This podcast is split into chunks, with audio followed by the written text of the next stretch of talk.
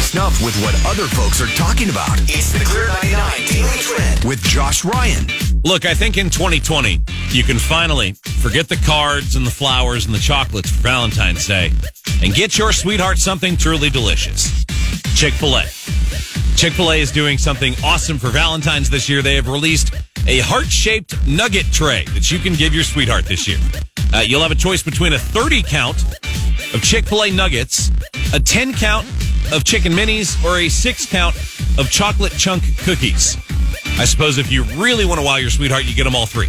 Uh, you can pick that up between now and Saturday, February 29th while supplies last. Again, it's Chick fil A. They're probably going to run out by lunchtime today, I would imagine. But that's awesome. Here, honey, I love you so much. Here's your Chick fil A. KCLR Boonville, Columbia.